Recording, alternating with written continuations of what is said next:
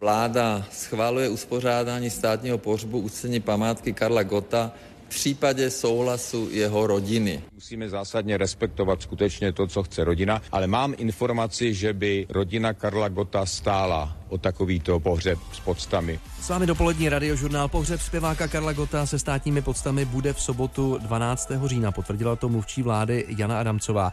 Ten samý den bude ve svatovícké katedrále na Pražském hradě v 11 hodin záruční mše, kterou bude sloužit kardinál Dominik Duka. Je pátek 11. října, tady je Lenka Kabrhelová a Vinohradská 12, spravodajský podcast Českého rozhlasu. Tisíce lidí dnes míří do Prahy, aby uctili památku Karla Gota. Skon populárního zpěváka minulý týden emočně zacloumal celým Českem a také vyvolal let kdy bouřlivou společenskou i politickou diskuzi. Je Karel Gott součástí národního kulturního dědictví? Dá se v jeho díle a odkazu nalézt hlubší poselství, anebo byl jenom produktem showbiznesu? A co masově vyjadřovaný zármutek nad odchodem mistra vypovídá o naší společnosti? Kolega Pavel Vondra si dnes k rozhovoru pozval publicistu Petra Fischera.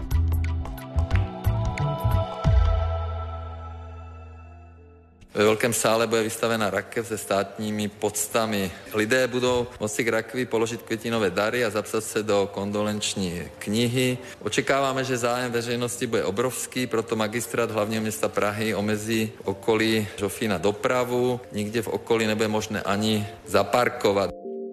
No, je to, eh, řekněme, takové vyvalení emoce, která v té společnosti je a která asi potřebovala ven. Petr Fischer, kulturní publicista.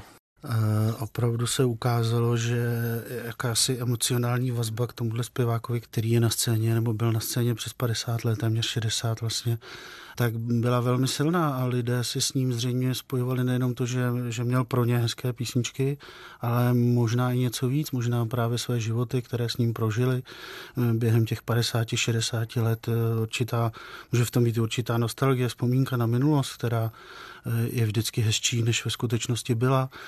Může toho být hodně, ale samozřejmě velmi překvapivé, že ta síla je tak veliká. No, jako kdybychom prožívali něco jako Británie po smrti Lady D, eh, protože se taky asi nečekalo, že Buckinghamský palác bude obložen květinami tehdy, když zemřela eh, Lady Diana. A já jsem asi taky nečekal, že, že budou ty desítky tisíc svíček a, a že na Pražský žofín má údajně přijet až 300 tisíc lidí. Ono se dost dobře nedalo přehlédnout třeba i na sociálních sítích, že skutečně každý z nás má nějakou vzpomínku, let kdy třeba i osobní setkání nebo jenom zahlédnutí Karla Gota v nějaké situaci. Myslíš, že je prostě přirozené, že ve chvíli, kdy se lidé dozví, že tahle ta popová ikona zemřela, že tohle to je ta první emoce je zajímavé, že eh, Karel Gott eh, nevyvolával hostejnost, že každý se jako musí vyjadřovat. Eh, to je určitě síla té, tomu, čemu se říká stálice. On byl stálice té popové scény, byl to král českého popu, řekněme. A, a to je, tahle ta figura pak samozřejmě, když je takhle viditelná, a je stejně viditelná jako třeba nejvyšší politici, je stejně viditelná jako nejslavnější herci, tak zákonitě se nějak otiskuje do celé té společnosti a ta společnost, i ten každý jeden jednotlivec se s ním musí nějakým způsobem srovnat protože eh, ať jsme chtěli nebo ne, tak jeho písničky nějakým způsobem rezonují v nás. Eh, mě třeba šokuje, že i generace, o které bych to úplně nečekal, třeba současných dvacátníků jeho písničky zná, že třeba stanice, eh, která je víceméně zaměřená na mladší lidi, Evropa 2, hrála třeba po smrti Karla Gota celý den jeho písničky. To a, a oni rezonovali, oni rezonovali mezi těmi mladými lidmi. Takže to bylo pro mě poměrně velké překvapení překvapení, ale to, že každý cítil potřebu nějakým způsobem reagovat, tak to je právě reakce na to, že tady byla stálice někdo tak pevný, kdo, ať se střídali ty režimy, tam pořád jakoby na tom vrcholu byl. A do jisté míry to bylo oprávněné, protože to byl eh, velký profesionál, asi člověk, který eh, zřejmě v určité chvíli opravdu dal tomu svému oboru úplně maximum, i tomu zpěvu, i tomu, co je kolem, to znamená nějaké image a nějakému marketingu. A eh, to Zároveň to ale víme, taky bylo trošku daný, dané tou dobou a nějakou tou, právě tou sebeinscenací, protože v jisté chvíli se začalo hrát na to, že God je prostě vždycky jednička a vždycky bude. A tak se inscenovala i, i, i různá zábavná show v televizi. Co si řeknete, to splní. A barevně. Já bych chtěla slyšet Karla Gota. Rota? Karla Gota. Gota. No, já, že je zimní období, taky zháníme kamna teď. Tak Gota, no Rota to by bylo těžký, ale Karla Gota, ten je na zavolání. Karlíku!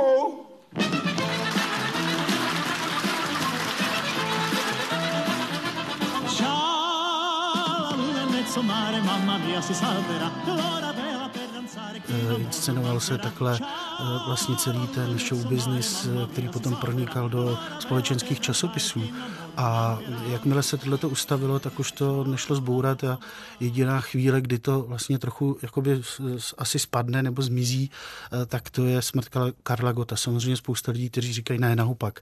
Ten jeho život po životě teď teprve začne a vzpomeňme si na Elvise Presleyho a jeho posmrtnou slávu. Vraťme se tedy ještě k tomu samotnému způsobu loučení s ním. On to nakonec tedy nebude státní pohřeb. Premiér Babiš eh, tedy vyhověl přání rodiny, která zvolila tu umírněnější cestu v pohřbu se státními podstami. Přesto je to podle tebe adekvátní, protože pořád se bavíme v uvozovkách jenom o popovém zpěvákovi a já tuším, že ve světě asi by to byl docela unikát. Myslím, že ne. Myslím, že ve Francii, eh, tuším, eh, zpěvák Johnny Halliday, Johnny Halliday hmm. měl podobný pohřeb. Eh, zkrátka ta francouzská společnost a, a politici usoudili, že jeho vliv na, na celou tu zemi, na, na, na jednotlivé lidi, na celou tu společnost a její, řekněme, nějaký vývoj té kultury, že byl tak silný, že si to zaslouží. A samozřejmě, že i ve Francii o tom byly nějaké debaty, ale myslím, že ty naše jsou takové jakoby podstatnější a ten důvod je jednoznačný. Ten důvod je v tom, že Karel Gott jaksi utvrzoval ten minulý režim a utvrzoval i ten, který přišel. Patří mezi ty a není jich v tomto sále málo, kteří raději zpívají, než mluví. Jsou však chvíle a situace, kdy pouze zpívat nestačí. Tak je tomu i dnes. Budu tedy mluvit. Vlast, národ, stát Socialismus to jsou pojmy, které se v našem každodenním slovníku příliš často nevyskytují. V životě lidu, národa i každého jednotlivce jsou však chvíle, kdy je třeba konkrétně se zamyslet nad významem těchto slov. Čili eh, řekněme, ta míra jeho konformnosti eh, přesahovala jako určité meze nebo dosahovala mezí, kdy vyvolává eh, otázky, jestli jako takový člověk má mít i hm, pohřeb se státními podstami a podobně, ale já jsem upřímně řečeno, když se to stalo, tak jsem to víceméně čekal. A jsem si skoro jist, že je úplně jedno, jestli tam je, jestli tam je Andrej Babiš nebo jestli by tam byl Bohuslav Sobotka, jako ostatně i reakce politiků sociální demokracie o tom jasně svědčí. Možná, kdyby tam byl jakýkoliv jiný premiér, že by vlastně udělal to tež, asi by tedy mm, mluvil možná trochu pomaleji, eh, než, eh, než pan ministerský předseda Babiš, který rychle řekl, že to bude státní pohřeb, nakonec sám zjistil, že to víceméně nejde. Ale ne, nedivím se tomu a o to víc je asi potřeba se spíš ptát, jestli je to oprávněné a jestli vlastně role Karla Gota jako určité ikony normalizace nebyla natolik problematická, že si to vlastně nezaslouží, ale je vidět i, i na tom emocionálním výlevu, na, na, na tom ohromném množství lidí, kteří mu tleskají a pokládají ty květiny a, a svíčky, že to zřejmě odpovídá jako obecnější náladě v té společnosti. Ono ještě tu debatu asi svým způsobem i vyostřuje skutečnost, že ve stejném týdnu vlastně zemřela herečka Vlasta Chramostová, která eh, ano, jako mladá si zadala s komunistickou eh, státní bezpečností, ovšem potom asi prodělala podstatný eh, osobnostní vývoj, stala se z ní signatářka Charty 77 a vlastně si za ty své postoje z roku 68 i následující zavřela dveře k, k veřejné kariéře. Herečka a dizidentka Vlasta Chramostová by si podle předsedy ústavního soudu Pavla Rycheckého zasloužila pohřeb se státními podstami. Byla prostě ohromná osobnost, která e,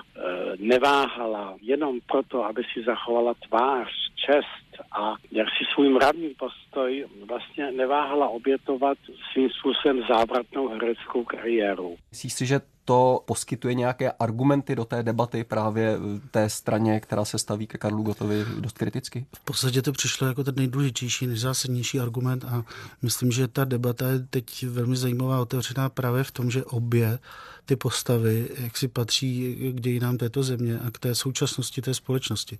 To, že se na tom nemůžeme shodnout, že se eh, v tom rozdělujeme a že, že mm, to rozdělení je poměrně ostré a je to tak zhruba půl na půl možná, eh, tak eh, je úplně jedno. Důležité je, že se jako musíme vyrovnávat s oběma těmi základními občanskými postoji, které se teď charakterizoval u Vlasty Chramostové a u, u Karla Gota. A to jsou prostě dvě zásadní jako možnosti, které člověk člověk jako v té normalizaci, aby během toho života v komunistické společnosti měl. Já to budu asi těžko hodnotit, protože jsem se narodil v roce 69 a v roce 89 mi bylo 20, ale znám ty volby, znám je samozřejmě ze střední školy, znám je i později, prostě takový ten podvědomý strach, že když něco udělám, tak pak bude zle. A člověk skláněl hlavu a ten strach nějaký jako měl, takže já tohle to všechno chápu a do jisté míry chápu, že i God to vlastně ty, tato gesta vůči režimu eh, potom vykupoval tou svojí kariérou a, a těmi písněmi a tím, že mohl dělat jako maximálně to, to co měl rád. A myslím, že to je dobrá chvíle teď si vlastně uvědomit, jak ta postkomunistická společnost najednou je jakoby roztržená úplně ve dví a že bychom se ale nějakým způsobem asi měli společně dohodnout na tom, že to jakoby uznáme oba ty postoje, nebo že jeden, zkrátka ta debata by měla být jako hlubší a dlouhodobější, protože když si to nevyřešíme teď, tak se to potáhne i dalších 10, 15, 20 let a bude to neustále přítomné v té společnosti jako něco, co tu společnost rozděluje. A myslím, že největší překvapení je, že jsme schopni po 30 letech vlastně intenzivně a tvrdě eh, jako žít toto dilema, které je dilematem jako konce roku 89. Jo. To znamená, že jsme se po 30 letech s tím nedokázali vůbec vyrovnat a že to vyvolává takové vášně, že to vyvolává takové eh, jako poměrně hluboké rozdělení i v jednotlivých rodinách. Znamená, že jsme se s tou normalizací zkrátka po, po roce 89 vůbec nevyrovnali a ta minulost se nám teď vrací jako nějaké strašidlo a je, možná i ti mrtví nás potom budou strašit. Jo? To, ti, ti zemřelí nás teď straší a vyzývají nás k tomu, abychom se s nimi srovnali. Za všechny vybíráme vyjádření ministra kultury Lubomíra Zaorálka z ČSSD v rozhovoru pro Český rozhlas v úterý, jenom pár hodin po oznámení zpěvákova skonu. Těžko bych hledal někoho, kdo udělal pro Československo a Českou republiku větší propagaci kultury té země než právě Karel Gott, ale Stejně mi nakonec připadá, že to podstatné asi udělal především pro nás samotné. A mně na něm připadá silné to, že i, tím, co dělal, a i tím zpěvem se v něčem snažil sjednocovat lidi a vlastně dělat nás společenství, které drží pohromadě. Ona se vlastně z něho stala trochu součást naší identity. A v tom si myslím, že má člověk pocit ztráty, že odchází někdo, kdo jako nikdo druhý se snažil, abychom tvořili určité společenství, které se s něčím spojuje. Je to téměř až duchovní vůdce v pojetí eh, Lubomíra Zaorálka. Mě taky zarazil jeho tweet, který dal na Twitteru, eh, kdy právě píše o tom, jak uměl spojovat Karel Gott. Eh, myslím, že právě jsme naopak svědky, jak umí rozdělovat, ale jestli něčím spojoval, tak tím, tím vkusem, nebo zkrátka, že ty jeho písničky tak silně rezonovaly, protože to je takový ten, takový ten, ten střední proud hodně široký, Karel Gott byl jakoby hodně rozkročen ve smyslu, teď se o tom bavíme u politických stran, jako all catch parties, to znamená mm, strana, která míří úplně na všechny, tak Karel Gott byl ten all catch eh, eh, singer, nebo prostě zpěvák, který mířil úplně na všechny eh, právě tím, že, že měl ten, ten standard hodně, hodně široký, jako pro, pro široký počet posluchačů, tak možná tímto způsobem vytvářel nějaké silné kulturní jádro a teď se jenom můžeme bavit o tom, jestli je to ta kultura kultura, eh, ta síla této kultury je tím, co, co ta společnost jako nespotřebuje, eh, co jí jako někam může posunout a podobně. Já si to úplně nemyslím, protože Karel Gott eh, měl velkou část repertoáru sestavenou eh, z převzatých písní. Mě vždycky fascinuje, když jedu někam autem do ciziny a tam najednou si zpívaná písnička anglicky a teď říkám, ale to u nás zpíval Gott a, a pořád to je. A on, on vlastně si vyzobával ty nejlepší evergreeny světa a, a tímhle tím zároveň taky podporoval tu svoji aureolu toho výjimečného zpěváka, protože on to zaspíval přece i lépe než ti ostatní. On tam měl jinou atmosféru, velmi často i jiné obsahy jako textové a tak dál, ale eh, tam na tom je krásně vidět, jak šel jakoby trochu najisto, protože věděl, že ty písně už rezonují jako evergreeny nebo úspěšné písničky zahraničí, tak je převzal sem a, a zase mířil na, ten, na, na toho průměrného posluchače. Nikdy mu nešlo o nějaké hledání něčeho nového. Ty experimenty se odehrávaly na začátku 60. na přelomu 50. a 60. let u něj. Tam si myslím, že se i hudební publicisté shodnou, že to je úplně to nejkrásnější období Karla Gota, tak je možná písničky, které si dneska pustí lidé, kteří ho kritizují, ale potom byl takový ten sešup na ten průměr. V tomto smyslu, ano, v tomto smyslu vytvořil hodně silné kulturní jádro v té společnosti, ale určitého typu vkusu. A teď je otázka, jestli ten, ten typ vkusu tu společnost spíš jako nezabetonuje ve smyslu toho života v současném jako moderním světě. Zajímavé u něj je, že on vlastně nebyl ale hvězdou jenom tedy v komunistickém Československu, ale i e, za hranicemi, zejména tedy v Německu. Mně přijde příznačné, že třeba e, v nekrologu listu Die Welt se objevilo slovo Ostblock Exotik, což jak si mm-hmm. Karel Gott pro ně skutečně představoval nějakou takovou tu exotickou hvězdu z toho komunistického východu, ale on potom napsal autobiografii určenou tedy pro německý trh, která se taky příznačně jmenuje Zwischen zwei Welten, Mein Leben, eh, mezi mhm. dvěma světy můj život, není ale na tom signifikantní, že vlastně jemu tedy bylo dáno eh, a nejen od přírody, ale tedy od komunistického režimu překračovat ty hranice, zatímco jiní je skutečně fyzicky překračovat nemohli. Takže znovu není to konkurenční výhoda eh, taková, kterou tí neměli? Určitě naprosto jednoznačně to byla konkurenční výhoda. On to byl zřejmě to byla i podmínka eh, jeho návratu z Německa nebo z Rakouska. On tehdy eh, v 68. roce tam působil a vrací se a, a režim to samozřejmě využije, ale já myslím, že ta dohoda je i doložitelná. Historikové si tím zaobírali. On, on zkrátka tu možnost měl mít, protože komunisté věděli, že se zase vždycky vrátí, že ho zároveň můžou právě používat jako takového posla míru, protože ty jeho písničky byly nekonfliktní, byly o lásce, o kráse, o ženách, hodně o ženách.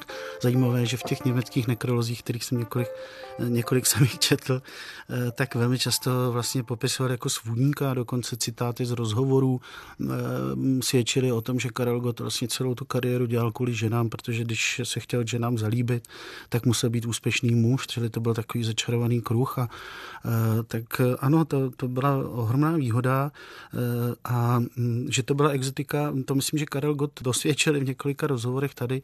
On rezonoval přesně v tom publiku, úplně stejném publiku, bych řekl, jako tady v České republice. V, přesně v tom prostředí, té prostřední vrstvě společnosti, která jaksi je, je, je relativně spokojená a právě potřebuje takovou spíš pohodu. Kultura je pro ní spíš jakoby nějaký relaxační fenomén, eh, odpočinek, něco pěkného si zahrát, něco pěkného k tomu pojíst, zatančit, eh, prostě takový ten, ta nenáročná zábava to myslím fungovalo velmi dobře i v Německu.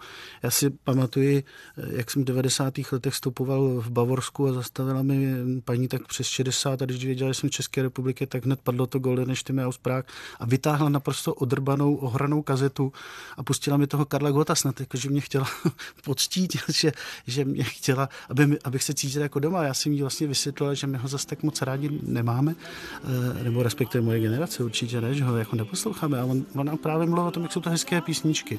No a hrálo opravdu to eh, ten úplně největší průměr, když si člověk eh, nějaká taková milá melodie, která ničemu neoblíží, něco o nějakých mracích, které se zahalují slunce a tak.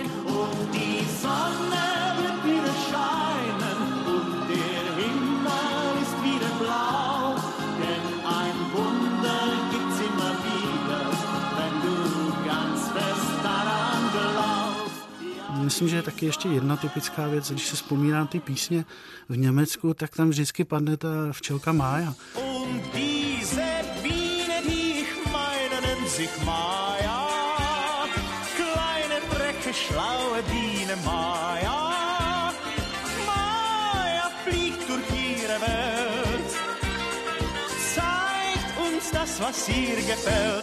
Což já vlastně mě, mě až bylo skoro líto Karla Gota, že jako by ta nejdůležitější píseň jeho kariéry byla ta včelka Mája.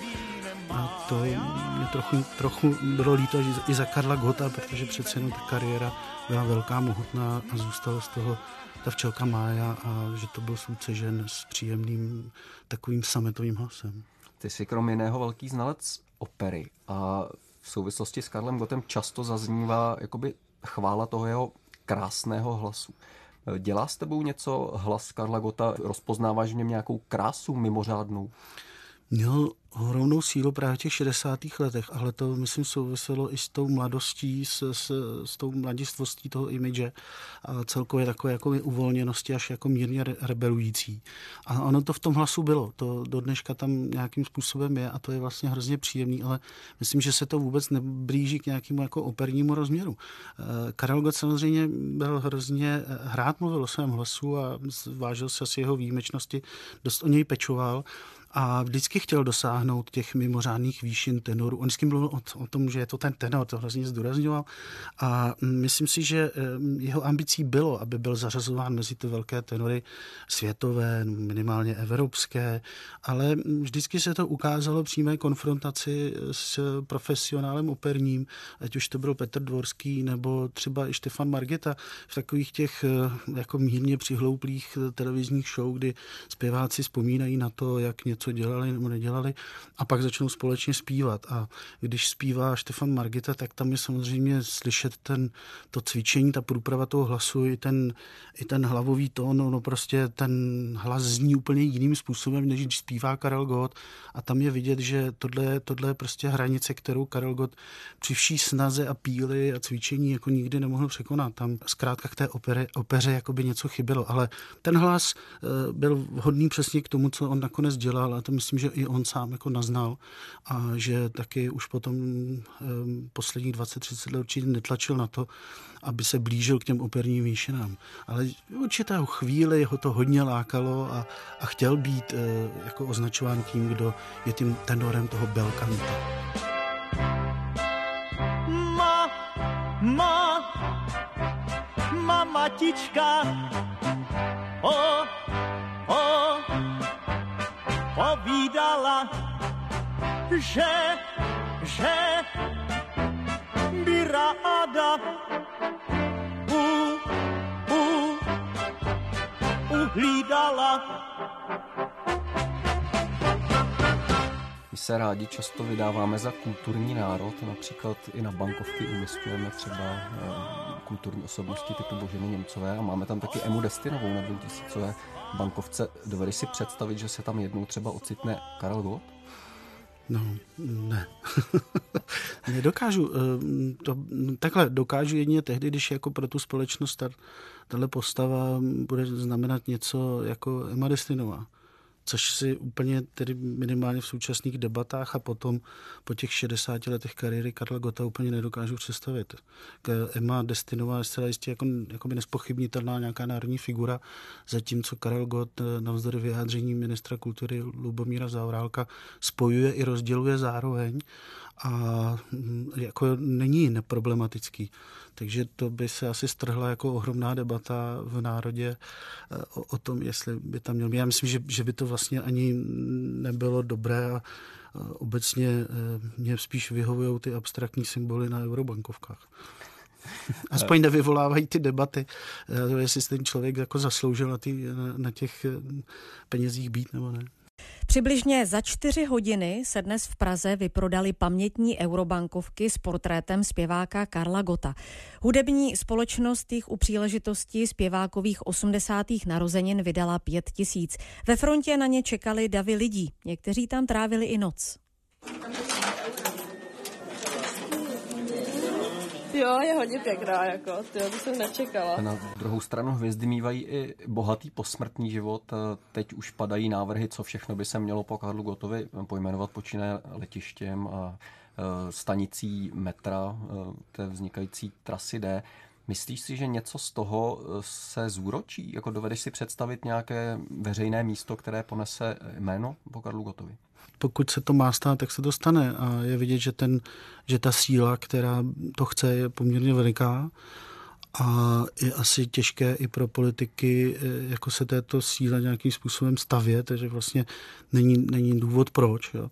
I kdyby si člověk myslí, že to byla jenom ikona normalizace a nepříliš, nebo zpěvák, který nešířil příliš jako kvalitní nebo nějakou jako významnou a zajímavou hudbu, tak bude mít problémy s tím říkat ne a jenom jako z těch důvodů, protože ten otisk je evidentně teda, tedy hodně silný a já si myslím, že se to stane, že bude buď ulice Karla Gota nebo, nebo nějaká zastávka se tak bude jmenovat. Jo. E, něco takového se stane, ale obával bych se těch nejvyšších met, jako ty návrhy na přejmenování letiště Václava Havla na Karla Gota. To je opravdu, to je myslím už jako až seriální, tyhle ty nápady, ale já bych se možná ještě krátce vrátil k tomu, co říkal Lubomír Zaorálek, že nás nejvíce propagoval v zahraničí Karel Gott, že jako proslavil jako umělec. Na to si vůbec nemyslím, že myslím, že, že kdybychom měli mluvit o nějakých jako světových figurách, které jako nesou tu českou kulturu eh, a, a znají opravdu po celém světě, tak to bude zcela jistě Miloš Forman mm, z těch novějších. Bude to Milan Kundera. No a pak to budou všichni významní čeští skladatelé. Eh,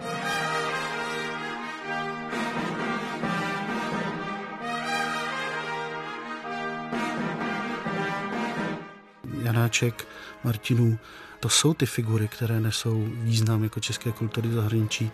Eh, nejsem si jistý, jestli třeba Karel Gott by dosahoval až do Latinské Ameriky nebo, eh, nebo třeba do, eh, do Číny, protože třeba Milan Kundera je v Číně vlastně kompletně snad přeložen a čtou ho tam jako velmi, tam mají rádi, tak a, a filmy Miloše Formana už se staly součástí prostě světového, světového filmového kanonu. To si myslím Karlovi Gotovi při vší snaze s Čelkou Májou nebo s, s nějakými jinými hity, jako Lady Carnival, e, nikdy nepovede a, a nepovedlo. Bohužel nemá, bych řekl, píseň, která by se stala součástí jako světového pop kanonu. Petr Fischer, kulturní publicista. Petře, děkujeme moc, že jsi našel čas na Vinohradskou. Děkuji za pozvání. Páteční Vinohradské je to vše. Vraťte se k nám v podcastových aplikacích, kde nás možná zrovna posloucháte. Pokud budete mít čas a chuť, nechte tam na nás recenzi, můžete nám tím pomoct. Jsme také na iRozhlas.cz a pište nám na adresu vinohradská12 zavináč rozhlas.cz. Těšíme se v pondělí.